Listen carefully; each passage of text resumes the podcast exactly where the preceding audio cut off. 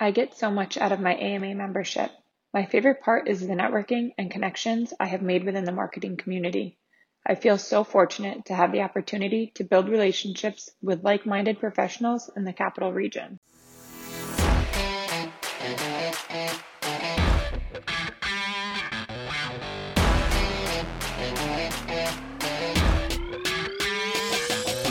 Welcome to episode 14 of the Capital Marketer Podcast, presented by the American Marketing Association New York Capital Region Chapter. Here in Albany, New York, I am Blaze Bryant, Facebook.com slash Nycrama. That is N Y C R A M A. Is the same handle for Twitter and Instagram. Our new website, amanycapital.org. Go there and see what we have coming up, as well as become an AMA member it is 149 bucks. That is a daily price. The everyday price 149. It's half of what it used to be. So jump on it. Become a member. We would love to have you part of our team. We have a very interesting show as much of it is going to be a clip from our lunch brief because we started doing lunch briefs when the pandemic happened.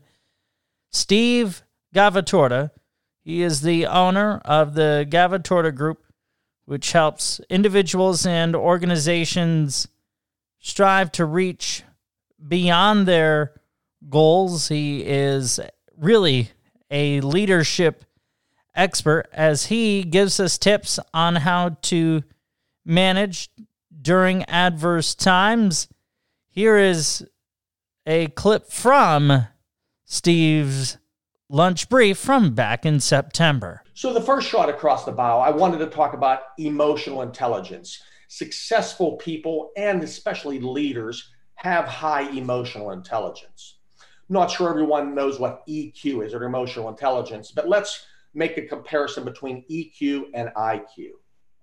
IQ is our intelligence quotient, our brain smarts. So we can possibly be a Harvard educated grad with an MBA or a doctorate, be the smartest person on earth. However, if we are if we tend to get angry easy, lose our patience, or are unable to communicate things, we are not going to be effective despite how high our IQ is. In addition, if we have trouble interacting with others, we irritate others, others don't like us, we can't motivate others, we're again not going to be a successful leader.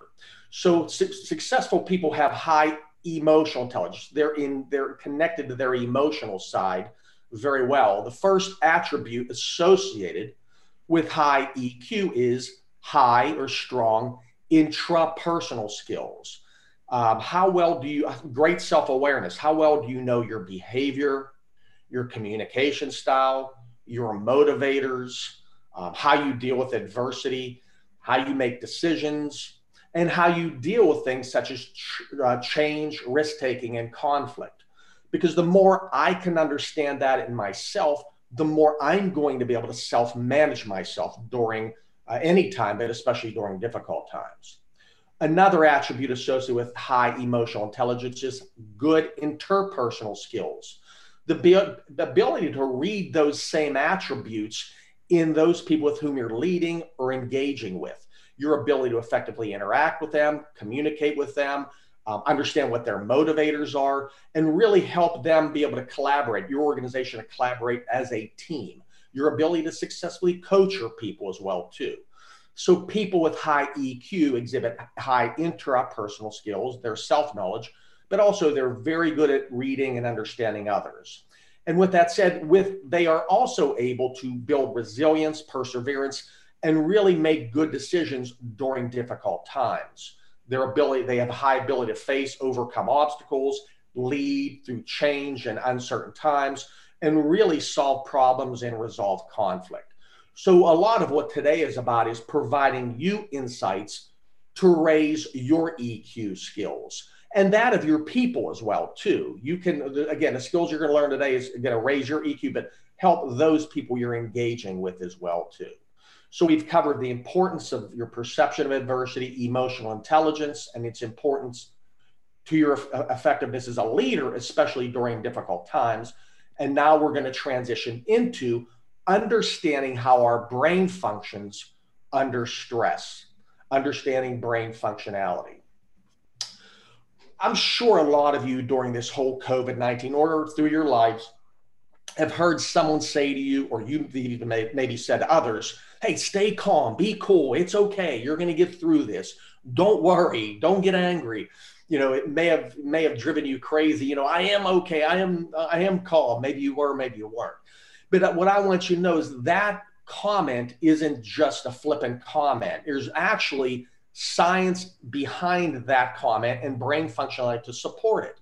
So, rational thinking, staying calm, cool, collected, is not just a phrase. Your ability to stay calm in light of obstacles is huge. And I'm going to touch that here in a bit. Start with a quote Only in quiet waters do things mirror themselves undistorted. Only in a quiet mind is there an adequate perception of the world. So the bottom line is we cannot solve problems. We cannot make wise decisions. We can't define options or think creatively out of the box when we're flustered, when we're in a highly emotional state. We can only do that when we're rational. Your people that you lead can only do that when they're rational. So, we're going to talk about the importance of two parts of our brain and how we can ensure when adversity strikes, we're functioning in our rational part of our brain. There's two important parts of the brain I want to talk about now. The first being the limbic system. The limbic system is also known as our emotional brain. It's what we're born with, and it does not grow, transform, or evolve through time. Again, it's what we're born with. When adversity strikes and we're functioning in our limbic part of our brain, our adrenaline starts rushing, and our response is going to be emotional freeze, fight, or flight.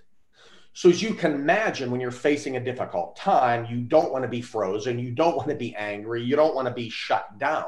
You want to be thinking rationally. So, when you're in that limbic state of mind, you're not going to be able to make wise decisions. You're not going to be able to solve problems. So, it's imperative you're not functioning in this, this part of your brain the limbic system was great when we were babies. When we were hungry, we knew to cry, our parents fed us. When we were cavemen and women, when a dinosaur came, we ran.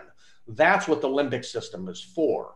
It's not for us to uh, an area where we want to make decisions under duress.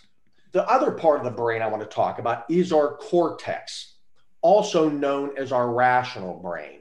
That's where reason and logic lie. That's where we can formulate plans and solve problems the cortex does grow, transform, and evolve through our experiences, both good and I think especially bad. It can evolve through our education system, reading, writing, arithmetic, college, our learnings in school. It can evolve through our training and development. What you're doing today, in many ways, is providing you skill sets to help you understand how to effectively lead and self manage through adverse times. It's a learning that you're building your cortex muscle, so to speak. Um, so, our failures, our difficulties can indeed teach us lessons. And that's why earlier in this talk, I talked about the acceptance of adversity and acknowledging that it's a chance to grow. Because when we accept adversity as a part of life, it stymies our, our potential falling into that limbic state of mind. If we're ex- not expecting anything bad to happen, it does, we could get frustrated. It can immediately throw us in that non productive freeze, fight, or flight mode. That's where you do not want to be. You want to be functioning in your cortex. So when adversity strikes, you want to respond rationally, not emotionally. Now, I learned this from a former kickboxing instructor of mine named Eric Parker uh, about this brain functionality. I do martial arts, a kickboxing called Muay Thai. And Eric Parker taught me and uh, the fighters about how the brain functions under duress. And he learned about this the hard way.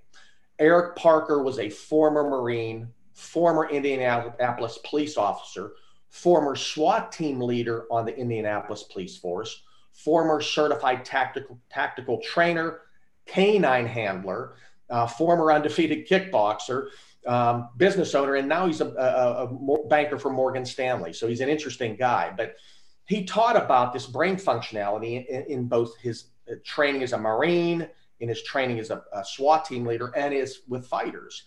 And Eric Parker just doesn't talk the talk, he walks the walk. Um, Eric Parker, about 20 or so years ago, was leading a drug raid as a SWAT team leader. He was entering the, the house with a shotgun, enters the house, he's immediately shot at, hits it, a bullet hits him in the head. He had a helmet on. Bullet, fl- another bullet flays his forearm, looks like a pancake. He drops his, his shotgun. And because he was able to fall back on his training, he stayed in that rational cortex part of his brain and was able to use his non shooting left hand, uh, firing back with a pistol and reloading three times. He stated what saved his life was staying in the cortex, falling back on all the training he had taught and learned in his, in, in his life. So, this brain functionality piece can be life saving in many ways, let alone drive your effectiveness as a leader in your and through your organization. In fact, Eric Parker states that 33% of police officers killed in the line of duty by felonious assault did nothing to prevent their own death. In fact, they witnessed it. Why didn't they respond? Because they were stuck in the limbic system. They felt they were out of options. So they forgot their training and hence they fell into that limbic state and it cost them, them their lives. On the flip side of that, I want to talk about the rational response to adversity versus an emotional reaction. I lived in New York City during 9 11, so I was able to see Rudolph Giuliani's leadership firsthand during that time. And Giuliani, Giuliani often um, gives, gives uh, uh, the, the positive reflection of why he was able to lead so well during 9 11 was based on what his father taught him years earlier when he was a child and his father stated, my, fa- uh, my, Giuliani stated, my father used to tell me, whenever you get into a jam, whenever you get into a crisis or an emergency, become the calmest person in the room and you'll be able to figure a way out of it. In layman's terms, Rudolph Giuliani's dad was saying, when adversity strikes, son, stay in the cortex, stay rational. Then you're going to be able to find solutions to problems so let so we talked about brain function, the importance of brain functionality, and tying back to EQ. People who have high EQ typically are very in control. They think from their cortex part of their brain, their logical part of the brain. So what we want to do today is raise your emotional intelligence and help you understand how you you may function under duress as well. So we're going to play with this a little bit. We're going to look at what I talked about with EQ and the brain functionality and connect the dots potentially to you as a leader using uh, top lining a behavioral assessment called DISC. And I'm going to get into that in a bit. But basically, high emotional intelligence leaders really understand, again, themselves and know those people they're leading. And a great quote from one of the greatest football coaches ever, Vince Lombardi, stated that football is a motivation business. And on my teams, I put on most of the motivation the point is, I've got to learn 40 different ways to lead, motivate, and communicate with 40 different men. So he realized that all his players were not motivated by the same things. They didn't respond to game day situations the same. His success as a coach was that he understood himself, his own strengths as a, as a coach, but he also knew the attributes associated with his team. So when game day situation came, he was able to keep them functioning in that rational, calm, cool, collected part of their brain. So, what I'm going to do now, I'm going to connect the dots between this brain functionality piece and different behavior or personality styles, connecting the dots to an assessment called DISC. Um, DISC is very similar to Myers Briggs. It's a Carl Jung based assessment. You don't have to have taken the assessment to learn what we're going to talk about now, or if you have, it's a good reminder and a good connecting point. But the the DISC action DISC uh, is an acronym for four base behavior styles. D stands for dominance, I stands for influence, S stands for steadiness, C stands for compliance. As I'm going through the attributes associated with these four styles, start thinking about yourself what style might you be? And also start thinking about some, the style of some of those people you're interacting with on a daily basis. This knowledge is going to come in handy because we're going to connect the dots between these four styles and how these styles respond both positively and negatively under duress. So let's get into the four disc styles. As I said, the D stands for dominance. People who exhibit the dominant style are ambitious, forceful, direct, decisive, very independent, very challenging, highly, highly competitive, often seen as the type A personality. Influencer styles are expressive, enthusiastic, gregarious, talkative, very outgoing, very extroverted. Steadiness styles are very methodical, systematic, collaborative, reliable, loyal. They are very people oriented, like an influencer, but they are a little bit more on the introverted side. And then lastly, the compliance style is highly analytical, very contemplative, very careful, very deliberative, very uh, very cautious, so to speak, very risk averse. So that's a little top line descriptor of each style. Again, as we're going through these styles, think about what you might be and those people with whom you're leading, what they might be. And also start thinking about how this whole COVID 19 or adversity may be coming into play based on your style or someone else's style. Let's look at the dominant style. Here's someone who's aggressive, forceful, they like taking action, they like being aggressive, they like engaging people. Look how COVID 19 could potentially be very frustrating to them because this uncertainty, this ambiguity, maybe has stymied their ability to be as assertive as they'd like. So it could be a, a, a troublesome uh, time for them. Not saying automatically it will be, but some food for thought. Let's look at the influencer and steadiness styles. These are people who get their energy from being around people. So think about working virtually, working from your home, not working with my team and my colleagues could be, be very frustrating for them as well too. So just trying to uh, connect some dots between these styles and this situation we're going through now and where people may not be as productive as they should be because they've fallen into a non-productive state. We're going to get into that even more as we press forward also important to know about these four styles or how or is how they're motivated and how they deal with change, risk, and decision making. Dominant styles are motivated by more authority and challenges. They like to be challenged, they hate to be bored, and they actually love and embrace change and are typically high risk takers. Their decision making is going to be typically quick and based off of facts influencer styles. They're motivated by their image. They want people to think well of them. They want to do a good job. They care about what, what their image is. With regard to change risk taking and even decision making it's going to depend on the effects to people. If a change or taking a risk benefits them or others they'll be more willing to do it. If it doesn't they'll be less willing to do it. So again imagine going through this covid-19 dynamic and a high I, an influencer style, has to furlough people. And understand that's going to be could be very difficult for them. So once again, here's how understanding the styles can help you understand yourself and your leadership ability during adverse times, eh, what your people are going through as you're leading them. Steadiness styles are motivated by peace and stability. They need time to prepare for change and they're fairly low risk takers and they're slow in their decision making.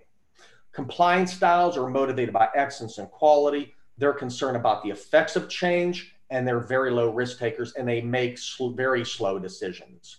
So as we go clockwise, the willingness to make a change and take a risk diminishes as you go clockwise. So think about that. Not all people embrace change or risk taking equally. The same with decision making. As you go clockwise, the speed at which these styles make a decision diminishes as you go clockwise too. So we all don't make decisions the same way, they're for the same timing. But if we can understand these dynamics in, the, in ourselves and the people we lead, we're going to be better at helping them change, embrace change more readily than we would have had we not understood this information and approached them in a manner that's relevant to them.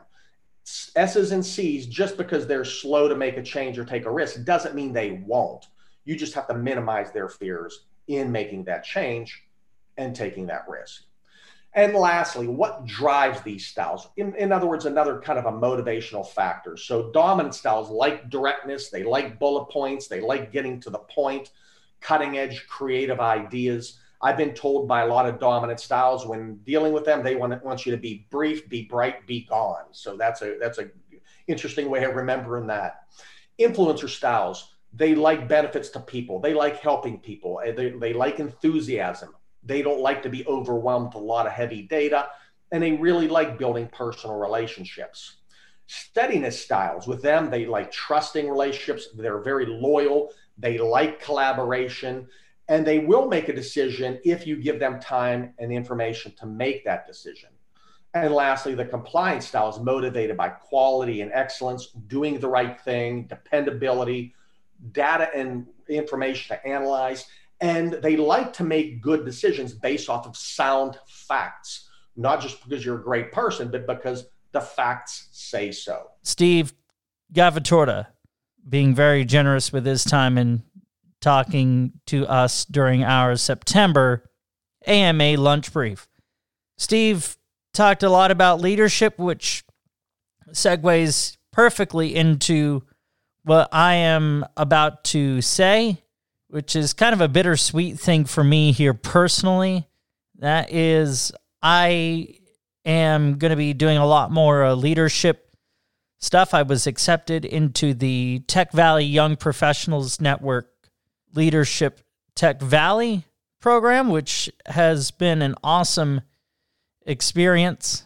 However, with that, the Capital Marketer podcast, we're going to have to hit the pause button until we get a new volunteer because I simply now don't have the the bandwidth between my professional responsibilities at work, which at Consumer Directed Choices, that's where I work.